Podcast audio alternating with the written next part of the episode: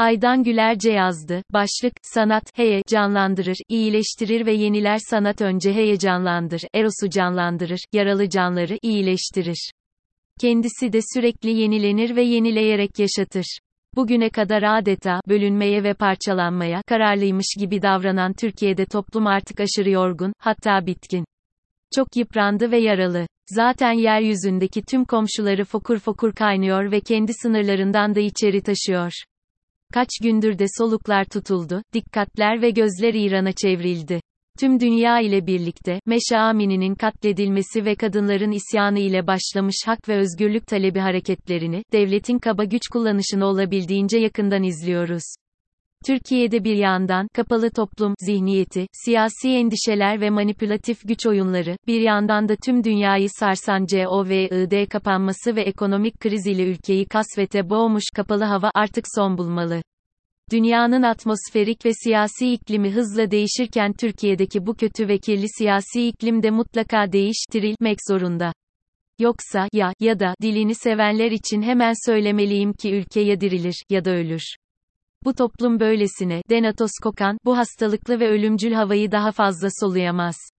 Arkası kesilmeyen tahribatlarla, sağlıklı, bir varoluşu sürdüremez. Aksi takdirde, kimin başı çekeceği sandık seçimi olsun veya olmasın, toplum son seçim kararını, arabesk, bir yok oluştan yana vermiş demektir. Zaten son zamanlarda kendinin baş edemediği endişelerini başkalarının yaşamsal haklarını engelleyerek ve yasaklarla bastırmayı bellemiş yönetim anlayışı her ölçekte zirve yaptı.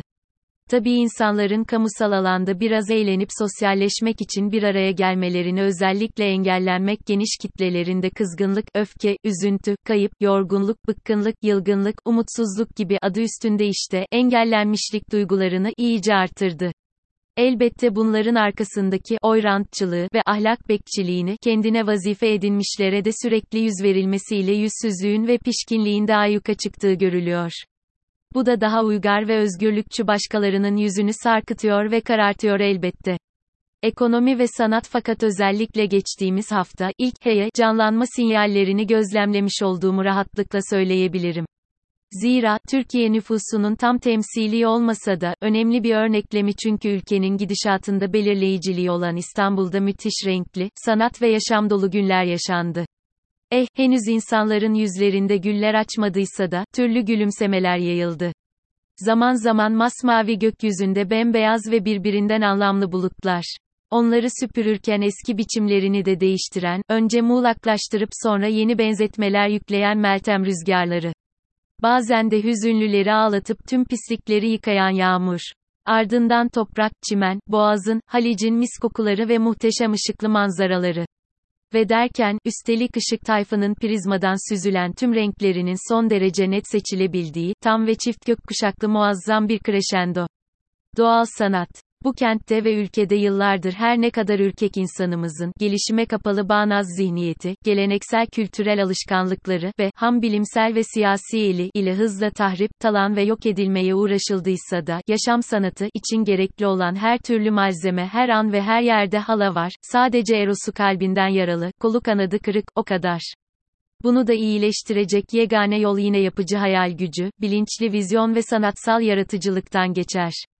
Elbette, kentteki böylesine güzel ve şanslı fiziksel atmosfer eşliğinde, dünyanın sanatına ev sahipliği yaparak İstanbul'da birbirinden hoş mekanlarda, sanatın ve insanların neredeyse tüm renklerini birbirleriyle buluşturan önemli etkinliklerden de söz edeceğim. Yani kültürel sanattan. Fakat, sanatı hep lüks, seçkin, eğitimli, yüksek kültür, entel, uğraşısı gibi gören ve gösteren, gözle görünür elle tutulur somut cisimleştiren ve metalaştırıp tüketim, yatırım malzemesi haline getiren, tuzu kurulara, özgü algılayan ve aktaran başat dünya görüşü ve yaşam anlayışı için, yukarıdaki satırları özellikle yazdım. Zaten başta ekonomist ve siyaset bilimcilerce sıkça cımbızlanan klişe Maslow piramidi ezberlerinin geçersizliği bir yana, birey toplum inşasındaki siyasi ve antidemokratik işlevini daha önce de değişik vesilelerle yazmış idim. Örneğin, https www.politikyol.com, artacak yoksullazma oynayan ayılar ve AC dayılar, 17 Eylül'den bu yana başta 17. Contemporary İstanbulcu ve Bienal olmak üzere muhtelif türlerdeki sanat etkinlikleriyle müthiş bir hareket, umut ve heyecan vardı kentte. Bunlarda yer alan tanınmış yerel veya küresel sanatçıların isimlerine de medyada zaten kaç zamandır yer verildi. Örneğin, güzel ve plastik sanatlar alanında 600'e yakın sanatçının eserini en az 600 bin kişinin izlemesinin beklendiği de yazıldı. Bu yazıda ben de Cın'a biraz daha ağırlık vermek istiyorum. Zira sadece Cı'da 1500'e yakın eser vardı. Ana ortağı Akbank olan ve bugün kapanan 17. CU Yönetim Kurulu Başkanı Ali Güreli'nin şahsında bu başarılı organizasyonu ve katılan tüm sanatçıları, görünen görünmeyen beyaz, mavi yakalı sanat emekçilerini, küratörleri, galerilericileri, koleksiyonerleri, izleyicileri kutlamalı.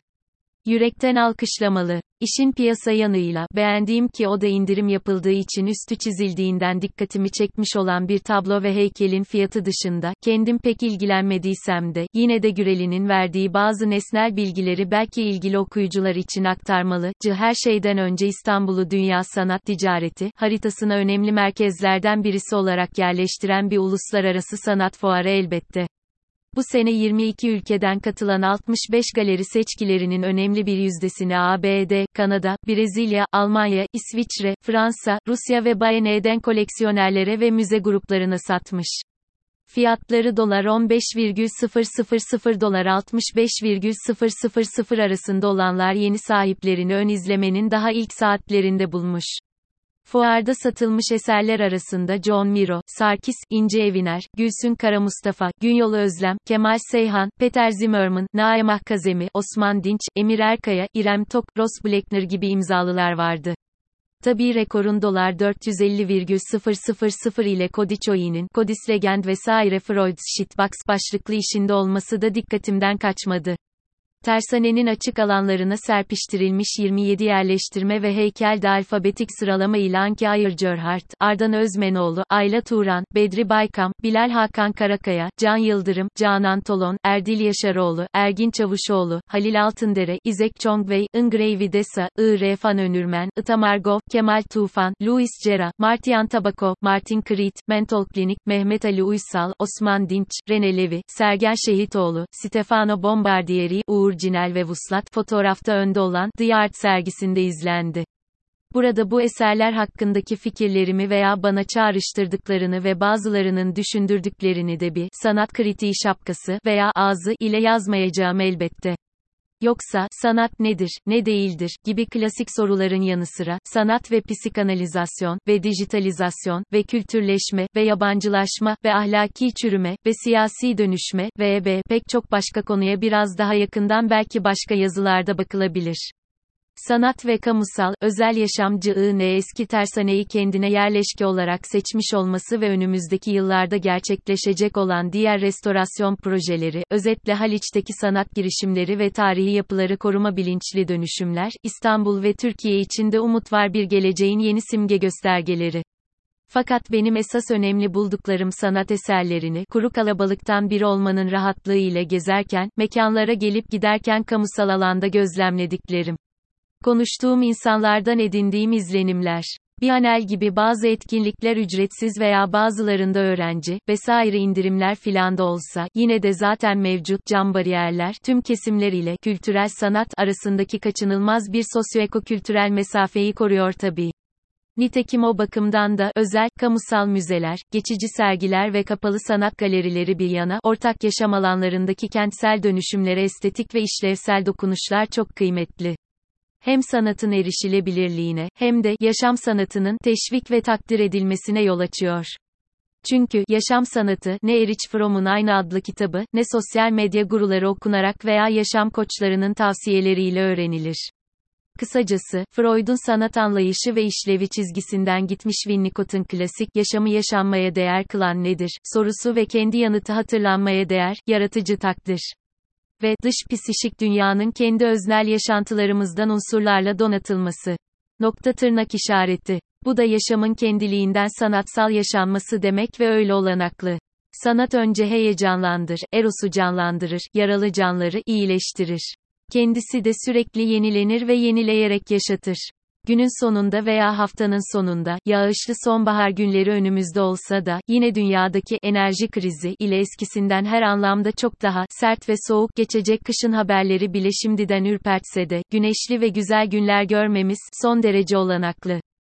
Türkiye'de insanın en güzel, önemli ve en değerli dönüştürücü özelliği kendiliğindenliği. Hala doğaçlama yaratıcılığı ve sinerjik neşesi. Onun, odunsu ve ham kalmış erosunu sürekli baltalayarak yaralamak ve siyasetin güçlü elleriyle iyi diş veya manipüle etmek yerine, kültür sanatın uygar yol ve yordamları ile kendiliğinden yontulması için alanlar açılmalı. Olanaklar sağlamaktan korkmamalı. Tabii her insanda, gerçel, actual veya sanal, virtual ortamlarda salt kendi yaşamının, palavra, hikaye yazıcısı ve anlatıcısı olmaktan kendini biraz kurtarıp, kendinin, yontu sanatçısı, olmalı.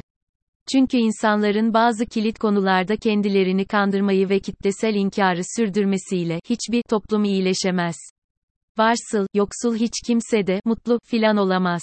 Zira örtülmek, gizlenmek istenen insani her eksiklik, aksaklık, bozukluk vesaire ortak kamusal, özel alanda serpiştirilmiş ilişkisel ve etkileşimsel yerleştirmeler olarak son derece şeffaf biçimde sergileniyor. Yani tüm çıplaklığı ile görünüyor ve yaşanıyor zaten.